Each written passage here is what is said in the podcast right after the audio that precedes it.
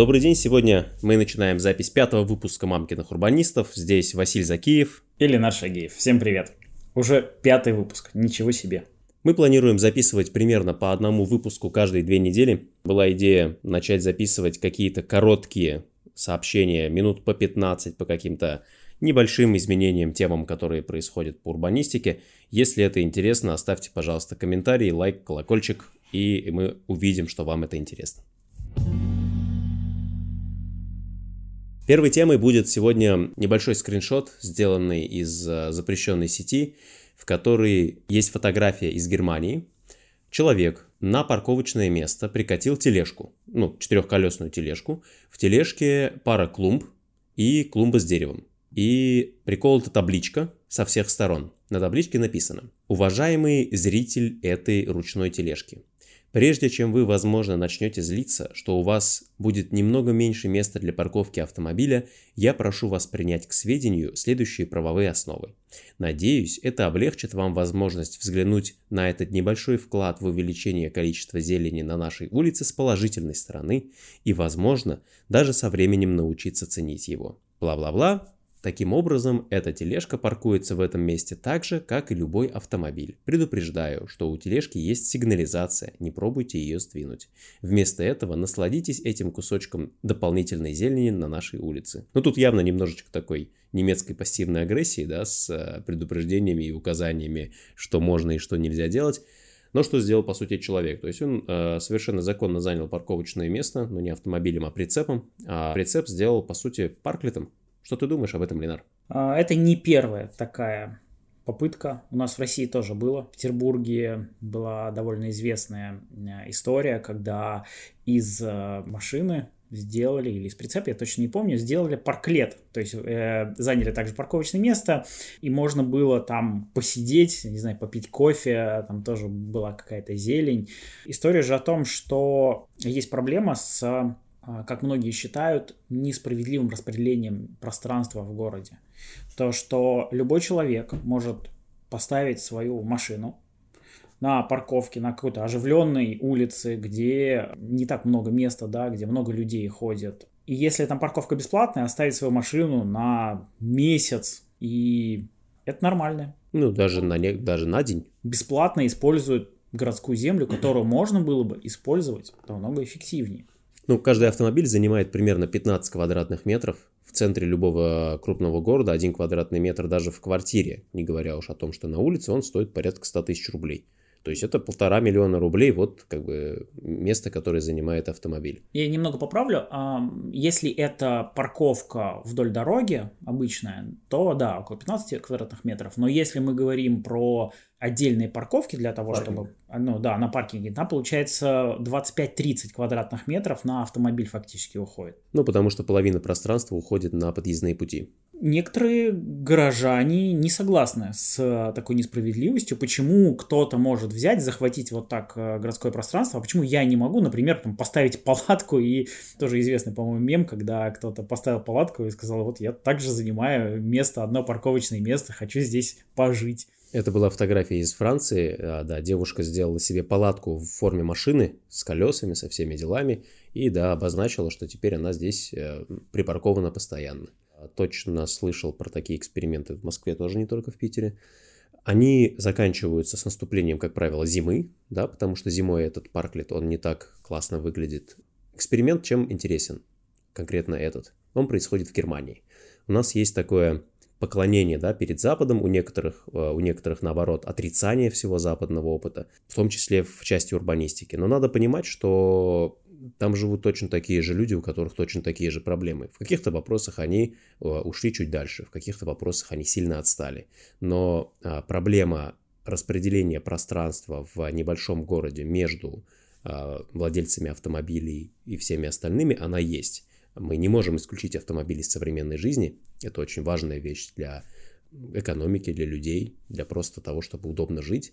Но при этом нам нужно сделать так, чтобы мы не создавали проблемы самим же автомобилистам, да, которые тоже жители этого города, слишком сильным перекосом наших проектирования наших улиц, улиц в сторону автомобилей. Э, здесь поднимается еще одна проблема того, что часто э, вот эти парковки делаются в ущерб озеленению. Здесь же речь о том, что добавим немножко зелени. Точно, да. И опять же есть позиция, что город это каменные джунгли, и если ты поехал в город, там не, не ругайся да, вот на то, что вокруг нету зелени. Но есть абсолютно другая позиция и хороший опыт, когда даже крупные города, крупнейшие города типа Парижа, начинают специализированно озеленять улицы для того, чтобы добиться каких-то эффектов. То есть, ну, каких эффектов? Первое – это понижение температуры летом. Второе – это понижение шумности. Третье – это улучшение экологии, то есть пыль скапливается на листьях, а не в наших легких. Э, вот эти эффекты все вместе, они создают довольно хорошую причину, почему озеленением в городах нужно заниматься обязательно. Город без зелени – это город пыльный, шумный, в котором есть проблемы с ливневкой, потому что дерево, оно потребитель воды, и оно очень хорошо забирает на себя огромное количество ливневых осадков. Это город, в котором глазу неприятно. Ну, то есть вы не можете себе кто-то может, конечно, наверное, представить, но большинство людей не представляют себе дома, а, офисы без зелени, и все однозначно оценивают улицы, дома и офисы с зеленью выше, чем такие же, но без зелени. Да, и люди из такого города стараются в каждые выходные куда-нибудь уехать. Куда? На природу, там, где есть зелень, там, где чувствуют себя комфортнее. Да, и стоят пятницу вечером на пробке, в пробке на выезде из города, а в воскресенье вечером в пробке на въезде. И для того, чтобы уехать и приехать, требует э, больше дорог и парковок в ущерб тем самым деревьям и газонам. Да, ну вообще вот э, занимаясь каким-то мамкиным уровнем урбанизма, я давно заметил, что петля обратной связи здесь э, это очень важный термин. То есть чем больше ты делаешь чего-то, тем больше тебе приходится делать этого дальше, и, соответственно, петля начинает закручиваться в бесконечность. Было бы очень хорошо, если бы можно было бы сделать такой город, спроектировать, который позволял бы существовать в нем на автомобиле, и город при этом был бы комфортный. Я что слышал? Что, например, есть классные примеры городов типа Дубая, а, которые выстроены вокруг автомобиля, и там классно. Но, к сожалению, в Казани так нельзя, потому что здесь узкие улицы, дома, которые уже стоят, и улицы не расширить для дорог и так далее. Мне кажется, это крайне ошибочное мнение, потому что те города, которые построены для автомобилей, это в первую очередь города в США и в Арабских Эмиратах, они не нравятся тем людям, которые в них живут, и тем людям, которые их в итоге построили. В США принята программа Road Diet, которая присоединилась большинство муниципалитетов а, страны и которая предполагает, в принципе, вот все, о чем мы говорим в рамках наших подкастов. А в Дубае, в Саудовской Аравии строят новые города, которые ориентированы на общественный транспорт и на пешие прогулки. И здесь речь не о том, чтобы там как-то специально бороться с экологическим воздействием, воздействием автомобиля, речь о том, что это просто тупо неудобно. То есть город без зелени, город не ориентированный на то, чтобы люди могли а, жить вне зданий, он ну, просто становится неудобен. Ну, США вообще не самый удачный пример, хотя бы потому, что там уровень смертности на дорогах а, примерно как у нас и далек там от Европы, например. Там долгое время делали ошибки, которые сейчас пытаются исправить. Но это долгий путь. Реально, США построены для автомобилиста, и без автомобиля там пока, в общем-то, делать во многих случаях нечего. Ситуация меняется только в центрах крупных городов. Давай обсудим, да, что-нибудь про хорошие города. Хорошие города. У нас а, возникла такая а, идея, какие конкретные предложения надо сделать для того, чтобы Казань стала идеальным городом. Почему такой вопрос возник? Потому что многие говорят, вот вы там критикуете, критикуете, а что вы предлагаете? Давай попробуем сформулировать какой-то список предложений, которые можно применить конкретно к Казани, конкретно сейчас, да, для того, чтобы можно было прийти к какому-то идеальному городу через какое-то время. Ну, во-первых, надо дисклеймер, да, что не бывает идеальных городов для всех ну, город это некий продукт, у которого есть свои там, плюсы и минусы, есть своя целевая аудитория. И то, что будет идеально для одного, не будет идеальным для другого. Понятно нам монополис, да, в котором а, одни люди очень любят его и хотят жить, а другие вообще не понимают, как здесь можно жить, и если сюда попали, хотят уехать быстрее. Вот, это нормально. Поэтому а, с какой точки зрения мы будем говорить про идеальный город? Я думаю, надо говорить с точки зрения того, чем Казань уже является. То есть у нас есть э, почти полуторамиллионный город, да, который, люди в котором проживают в нескольких разных районах.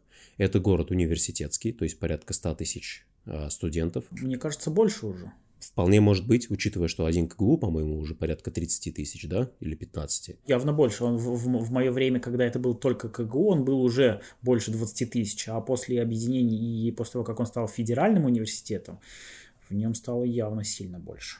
Да, это довольно хоро... большой такой бизнес-центр с учетом количества мероприятий, которые там проводятся, с учетом международного аэропорта, с учетом того, что этот аэропорт – это региональный хаб для соседних, э, столиц соседних регионов. Здесь живет порядка 100 тысяч школьников, здесь порядка 300 школ. Вот, ну, как бы с этого можно начинать. То есть это довольно такой стандартный город, да, в котором есть все, и, возможно, чуть больше студентов, чем в других городах. Общие подходы о большом э, российском городе, что может его улучшить в нашем понимании. Ага, да, какие-то очень стандартные вещи, которые надо просто делать. Можно я скажу первую вещь, которая, мне кажется, в основе должна быть э, всего в плане развития проектирования города. Давай. Меня очень триггерит подход, когда просто берут, там рисуют, а вот здесь мы проложим дорогу, да, или вот здесь мы еще что-то сделаем без какого-то глубокого анализа. И когда начинаешь разбираться, думаешь, что, ну, там же умные люди, они все ответственно подходят к проектированию, да, когда начинаешь разбираться, часто оказывается, что просто по некому шаблону сделали, да, или в рамках какой-то вот большой цели, но без подробного анализа. То есть ты тут говоришь больше как такой проектант от IT, да, который привык к тому, что надо поставить задачи, цели, расписать ТЗ, исходя из этого сделать нормальную архитектуру, да, а не так, что просто копипаст с прошлого проекта и запусти... поехали запускать. Да, я хочу сказать самое главное, что решения должны приниматься на основе данных. То есть как, как, как в бизнесе, да, гибко. Взяли какую-то проблему, предложили гипотезы там, по ее решению, проверили их или там проанализировали, по посмотрели, проверили, как работают, возможно, сделали какие-то тактические решения, проверили, что они работают, после этого сделали полноценное решение. Слушай, ну ты это прям очень сложно говоришь. Ты реально думаешь, что в реальной жизни это возможно применить? Строительство городов и развитие городов – это в принципе очень сложная тема, на которую тратится огромное количество ресурсов, как э, человеческих временных, так и финансовых. То есть ты думаешь, что, например, прежде чем потратить миллиард, э, вполне нормально на проектирование потратить там 100 тысяч? Я думаю, что нормально потратить 10 э, миллионов на проектирование. А может 100 миллионов? Или даже 100 миллионов. Если это в итоге сэкономит там половину от этого миллиарда, например. Или сэкономит, или эффект увеличит. Или сделать так, чтобы этот миллиард был потрачен не зря. Да, ну, на проектирование обычно уделяют очень мало времени. Люди, когда даже, например, делают свою квартиру, они почему-то на проектирование тратят довольно мало. Хотя профессионалы перед тем, как сделать э, ремонт квартиры, они примерно 10% бюджета закладывают именно на проектирование. На то, чтобы в результате получилось в срок, ну, вроде бы у наших властей это и так хорошо получается, в бюджет, да, то есть тоже у наших властей вроде получается. А самое главное, чтобы получилось что-то, в чем можно жить. Вот тут как бы у меня э, есть какие-то вопросы. Это если говорить в общем. А теперь давай про какие-то идеи, что конкретно можно было бы изменить вот сейчас. То есть дисклеймер. Надо много думать, а если думать много не хочется, то можно начать с каких-то простых вещей. Давайте попробуем пообсуждать. Которые кажутся понятными. Да, первое, что я предлагаю, это сделать пешеходные и велосипедные дорожки без перепада высот. Почему, почему ты думаешь, что это необходимо? В чем суть? А, сейчас пешеходы каждый раз а, спускаются на уровень дороги для того, чтобы перейти через дорогу. При этом место, где есть пешеходный переход, это место, где скорость и так должна быть довольно низкой. И, соответственно, надо сразу сделать так, чтобы пешеходы чувствовали свой приоритет на этом месте, а автомобилисты, независимо от там, знака светофора или ситуации, снижали скорость. Вот ты говоришь, надо сделать без перепада высот. А в чем проблема? Ведь у пешеходов есть ноги, они могут э, спуститься по ребрика, могут подняться. Это нормальная история. Э, люди ходят по лестницам, не жалуются. Это очень хороший вопрос. Здесь в чем особенность? Во-первых, есть порядка 30% людей, которые относятся к маломобильным, начиная с э, маленьких детей, э, мам с колясками, э, людей, которые временно имеют травму, заканчивая с настоящими маломобильными группами граждан и стариками, которым просто действительно неудобно неудобен любой перепад высот. Второй момент. Водитель автомобиля едет в автомобиле, и он защищен от внешних неблагоприятных воздействий, например, от луж и брызгов. Человек, который переходит дорогу, он э, оказывается один на один со всеми этими э, природными явлениями. Но подожди, если делать, как ты говоришь, без перепада высот, это что получается? Вот эти э, дети, подростки на самокатах будут легко вылетать на дорогу, и их будут сбивать просто. Ты делаешь э, таким образом опаснее дорогу, нет? С одной стороны, да, но с другой стороны, они и сейчас спокойно вылетают, перепад высот вообще никак не ограничивает э, ребенка, который решил разогнаться на самокате. Более того, это классно там э, на спуске э, с пешеходного перехода с, тротуара на дорогу разогнаться за счет этого спуска. Ну, если говорить цельно, то нужно сделать нормальные пешеходные переходы. Что я имею в виду? Первое – это без перепада высот, чтобы высота пешеходного перехода была одинакова с высотой тротуаров, а для автомобиля это был, соответственно, небольшой такой подъем. Второй момент – это антипарковочные карманы, чтобы автомобиль, подъезжая к пешеходному переходу, точно видел, что на пешеходном переходе или перед ним кто-то есть, кто-то к нему подходит. Третье – это сужение дороги в этом месте. Сужение позволяет автомобилю притормозить и спокойно посмотреть, потому что дистанция торможения сильно зависит от скорости, и треугольник видимости, то есть то, как широко может смотреть человек, как внимательно он может смотреть за обстановкой, тоже зависит от скорости. Четвертое – это убрать заборы. То есть на текущий момент на всех а, пешеходных переходах есть заборы, которые просто закрывают детей. Ну, то есть обратите внимание, если вы автомобилист, особенно ночью, подъезжая к любому пешеходному переходу, вы фарами освещаете забор и вообще не видите, что находится за ним. У меня есть свой личный опыт, когда я, подходя к пешеходному переходу с забором, вышел на него и еле успел отскочить от подъезжающего автомобиля. Я догнал этот автомобиль, потому что у меня был велосипед а, с собой, который я катил рядом. Представьте, то есть я еще был с велосипедом, то есть я был вообще-то должен был, был, был быть виден, у меня на мне были светоотражающие элементы, я взрослый человек, я достаточно высокий по сравнению с детьми. Я догнал его, спросил, в чем дело, он говорит, я тебя не видел. То есть он в темноте засветил себе а, зрение освещенным забором и просто меня не видел. А, очень важно это освещение. То есть сейчас освещаются дороги, что странно, потому что у автомобилей есть свои фары. В первую очередь, на мой взгляд, нужно осветить пешеходные переходы, то есть места, где пешеходные маршруты соединяются с автомобильными. Во вторую очередь тратить деньги на то, чтобы осветить все пешеходные маршруты, потому что на них должно быть безопасно в любое время суток. Если будет так, люди будут больше ходить пешком, меньше будут э, ездить на автомобилях, автомобильные дороги сразу станут свободнее.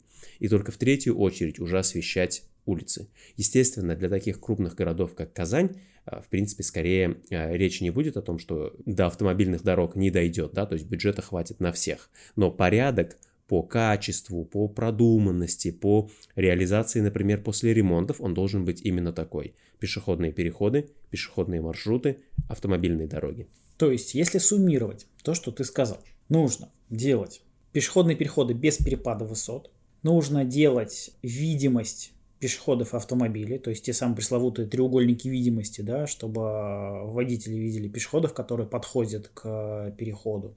Нужно делать а, успокоение движения разными методами, в том числе сужением дорог, для того, чтобы автомобили не пересекали пешеходные переходы на высокой скорости. И нужно думать об освещении, опять-таки, чтобы улучшить видимость э, пешеходов на переходе, чтобы избежать э, трагедий. Все так, и я как автомобилист голосую именно за такие а, пешеходные переходы, потому что я не хочу а, быть человеком, который случайно сбил другого человека. То есть я не хочу таскать за собой, э, за спиной труп да, всю жизнь, даже если потом докажут, что он сам был виноват, там ехал на самокате, выскочил вперед, я не хочу. Можно мне, пожалуйста, сделать такие пешеходные переходы, тем более, что мировая практика есть, на которых шанс сбить человека насмерть практически нулевой. Просто за счет вот именно таких инфраструктурных решений. Угу, отлично. То есть, обрати внимание, получается, что обсуждая, как сделать э, город лучше, мы в первую очередь и довольно долго обсуждаем, как сделать лучше пешеходные переходы. Ну, мы имеем определенное искажение, потому что мы занимаемся урбанистикой, подкаст у нас про урбанистику, да, то есть если в целом вообще говорить, то лучший город – это город, в котором люди много зарабатывают, в котором есть возможность сводить их в школу, в садик и так далее. Мы просто все эти вопросы опускаем, то есть мы говорим именно про урбанистику в привязке к дорожному движению и к благоустройству. Это то, на чем мы концентрируемся, чтобы не целый день разговаривать, а уложиться в часик. Ну да, почему это важно все-таки? Важно это потому, что в одной только Казани ежемесячно умирает порядка 15 человек. Вот 15 человек, обычно экономически активного возраста, детей, взрослых, стариков, умирает каждый месяц. То есть через каждый день умирает один человек на дорогах. Еще трое на каждого убитого – это люди, которые получают увечья. Плохо всем. Плохо и тем, кого сбили, и тем, кто сбил. И если это авария между автомобилями, то плохо им тоже. Давай будем двигаться дальше. Что будет следующим пунктом? Следующим пунктом я бы хотел немножечко добавить системности. Когда проектируются улицы, в первую очередь, на мой взгляд, нужно подумать о зелени и о деревьях. В начале выпуска мы про это говорили, коротко повторюсь. Деревья дают тень, они дают э, снижение ветра, они дают увеличение шумоизоляции, они уменьшают количество пыли, и они делают улицу красивее.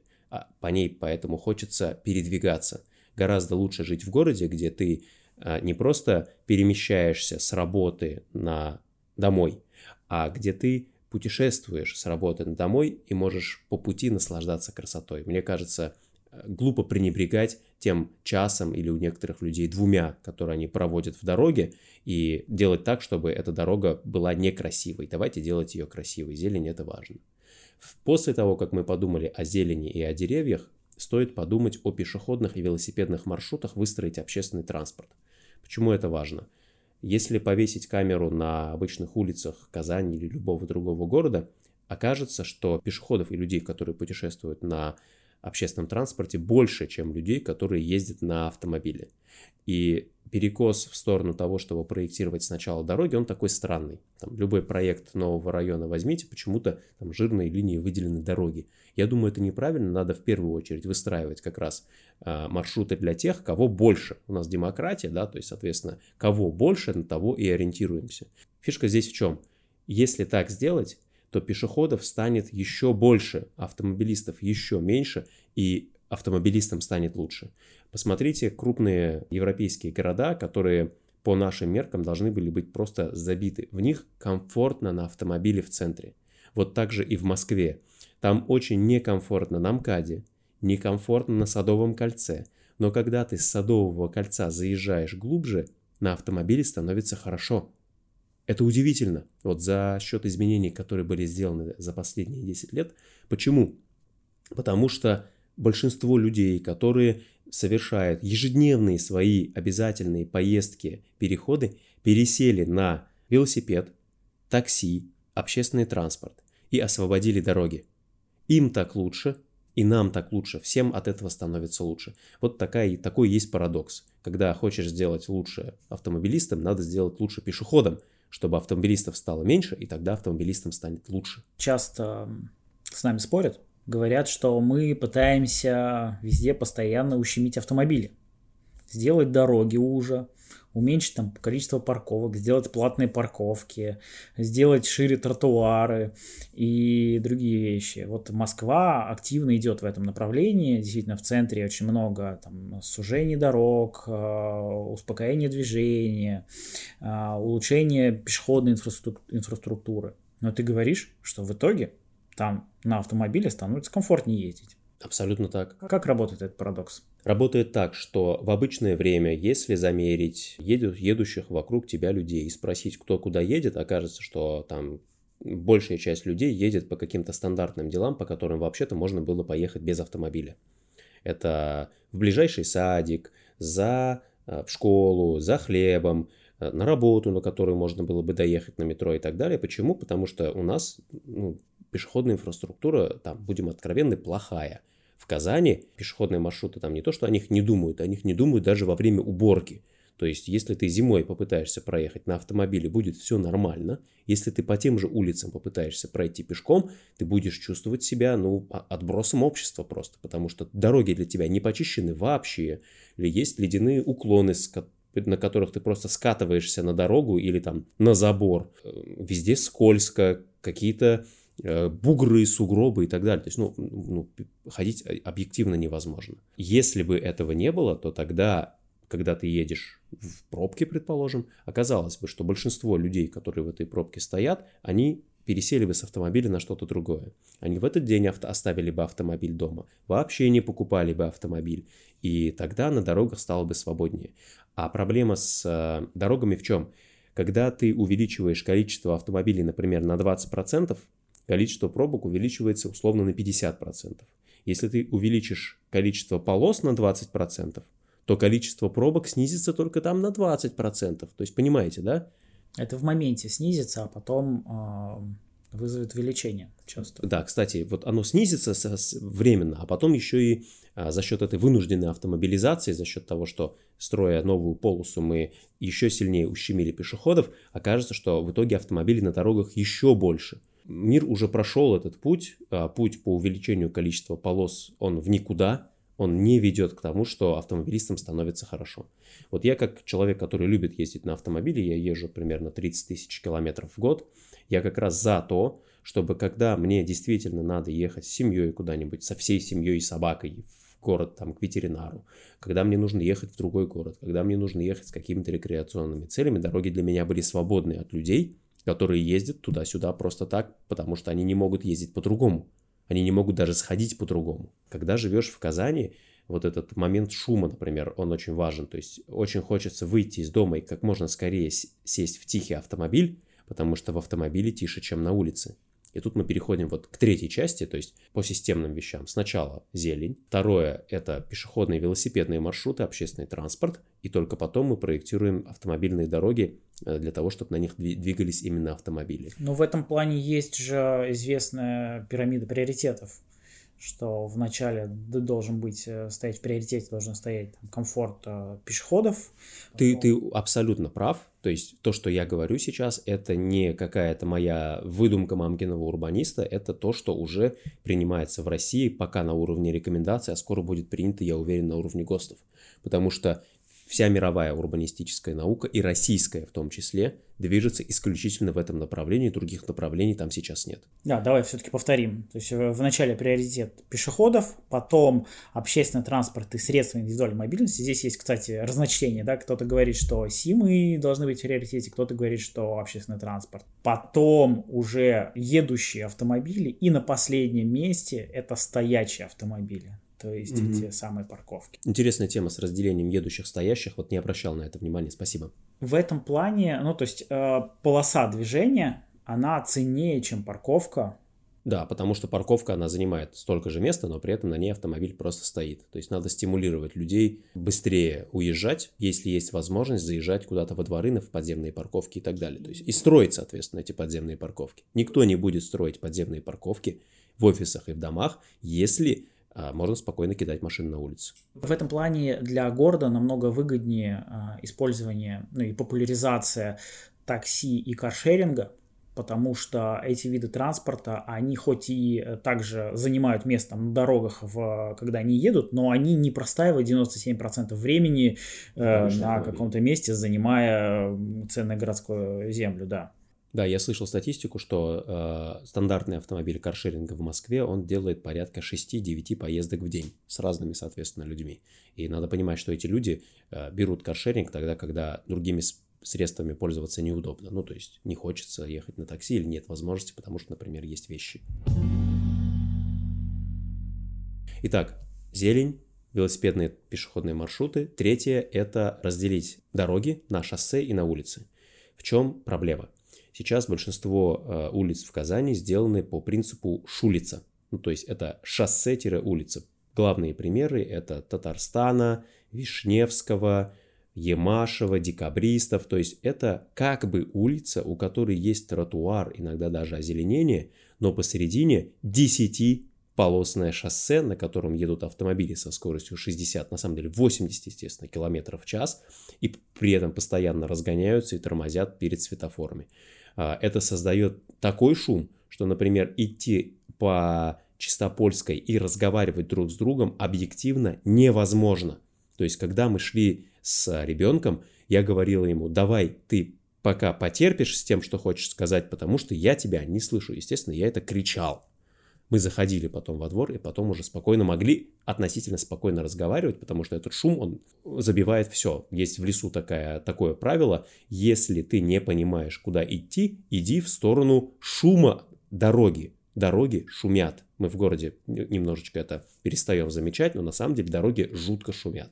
Особенно наши дороги с зимней резиной, э, с шипами, со всеми делами. Э, это просто гигантский шум. Так вот, эти шулицы надо поделить на две категории. Должно остаться небольшое количество шоссе, без которых никак. Например, предположим, Ямашево, который у нас ПКК, то есть Большое Казанское кольцо. Например, вылетные магистрали в сторону э, Дербышек, в сторону Самосырова, в сторону аэропорта, э, Горьковского шоссе и все. Все остальное нужно жесточайшим образом превращать в улицы, чем главное, на мой взгляд, вот э, с точки зрения мамкиного урбаниста, на базе, на базе того, чего я читал, отличается шоссе от улицы. На улице есть серьезное ограничение скорости. То есть реальное ограничение скорости порядка 40 км в час. Быстро там ехать нельзя, это обеспечивается камерами, и невозможно, это обеспечивается самой инфраструктурой.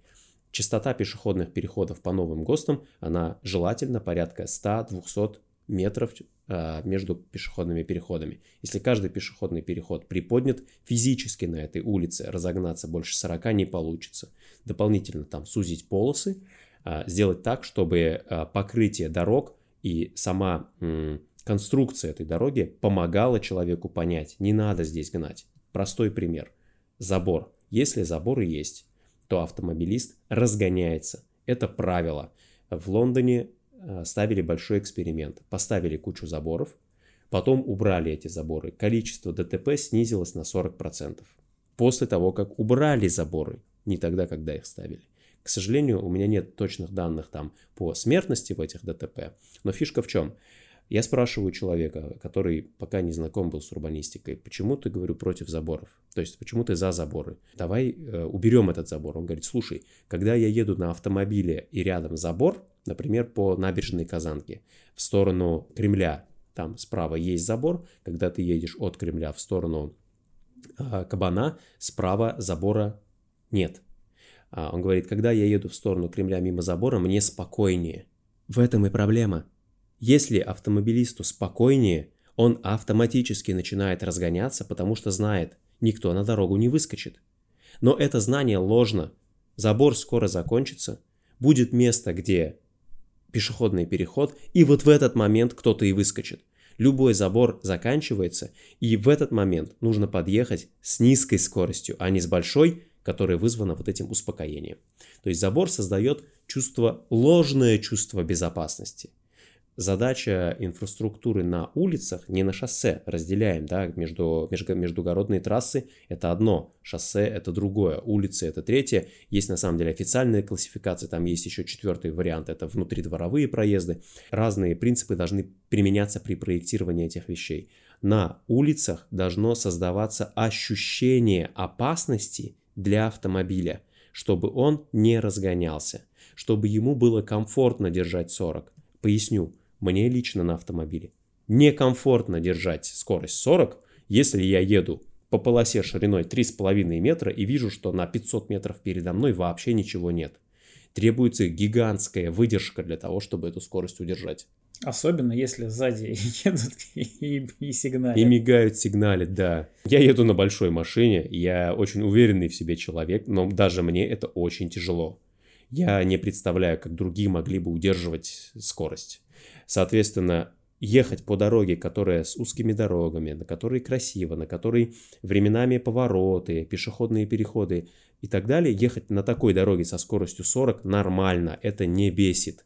А реальная разница в скорости будет, вот приготовьтесь, нулевая. Потому что ограничением движения автомобиля в городе является не скорость на коротком участке дороги. Ограничением являются перекрестки. Забавная штука, которую мы обсуждали на прошлом а, подкасте, если скорость на подъезде к перекрестку высокая, то тогда меньше машин успеет проехать через этот перекресток. Потому что им нужно тормозить, им нужно разгоняться. Это создает пространство между автомобилями пустое и неиспользующееся. То есть на пешеходном переходе, к которому автомобили подъезжают со скоростью 20 км в час, проедет больше автомобилей в час, чем если автомобили будут подъезжать быстрее. То же самое касается перекрестков. То есть если мы на улицах ограничиваем скорость движения, общая скорость передвижения, перемещения возрастает. Вот такой парадокс. Соответственно, повторюсь, в чем здесь системность? Зелень, пешеходы, разделение шоссе и улицы и ограничение скорости должно быть инфраструктурное, не только знаками и камерами. Самый тупой способ – это сужать полосы. Он еще и выгодный. Сужаешь полосы, меньше тратишь на дорогу, меньше тратишь на то, чтобы ее обслуживать и чистить. Можно я этот тезис немножко обобщу? Нам очень часто говорят, что вот вы предлагаете сужать дорогу, предлагаете какие-то делать, там, уменьшать радиусы поворотов, э, делать какую-то извилистую дорогу. Но в итоге, ведь из-за того, что узкая у тебя полоса, ты же не сможешь там в случае экстренной ситуации вырулить, у тебя будет мало места, люди будут чаще, машины будут биться, количество ДТП увеличится, вы... Меньше места для экстренного маневра, это говорите. Да, и, и вы ухудшаете ситуацию, ДТП увеличится нужно понимать, что количество ДТП на самом деле это не, не важно. Количество мелких ДТП может быть даже больше, чем раньше. Важно количество жертв. То есть, если у нас одно ДТП там в месяц, но смертельное, это хуже, чем когда у нас, пусть там даже каждый день машина задевает друг друга, но это все э, случается на скорости 10-20 км в час условно. Угу. При этой скорости ничего не случится. На самом деле, э, обобщая, да, естественно, не будут люди биться там часто. Просто водитель, когда он видит, он оценивает э, безопасность дороги, безопасность своих маневров, и он естественным образом выбирает скорость безопасную для этих маневров. И проблема в том, что э, чем безопаснее выглядит дорога, тем выше скорость, и тем выше шансы убить кого-то. Абсолютно верно. Ну и вот если немного про дороги закончить, то здесь э, есть еще пара вещей. Первое. На мой взгляд, заборы в городе должны быть очень дорогими. Сейчас каждый двор пытается оградиться забором, и это очень плохо, потому что это как раз мешает нормальному передвижению. Но мне кажется, они и сейчас дорогие, кто-то на них же хорошо зарабатывает.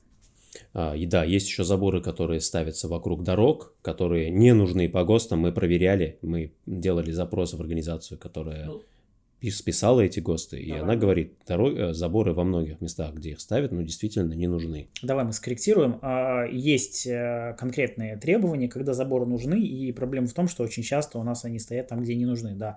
Например, если у вас есть э, газон шириной там от метра, то забор точно не нужен. Между тротуаром и дорогой, да. А забор это, во-первых, дорого, во-вторых, он мешает обслуживанию, в-третьих, он уменьшает место на тротуаре, он мешает чистить тротуар. Есть куча фоток, где трактор едет, едет, едет, чистит тротуар, потом, соответственно, есть нечищенный участок, потому что там забор. Трактор тупо не влезает. Дворники смогут подойти только чуть позже. Да, и ты сказался в начале о том, что из-за забора можно не увидеть э, пешехода, особенно маленького роста, ребенка, и он неожиданно появится с забора и может случиться трагедия. Вот, более того, я считаю, что у нас есть такой важный элемент в городах, как школа, и вокруг школ не должно быть заборов. Я не видел ни одного реального исследования, которое подтверждало бы, что этот забор повышает безопасность. Более того, я скорее вижу ситуацию, когда школы с заборами точно так же подвергаются опасностям. И, на мой взгляд, наличие заборов вокруг школы скорее увеличивает опасность для школьников.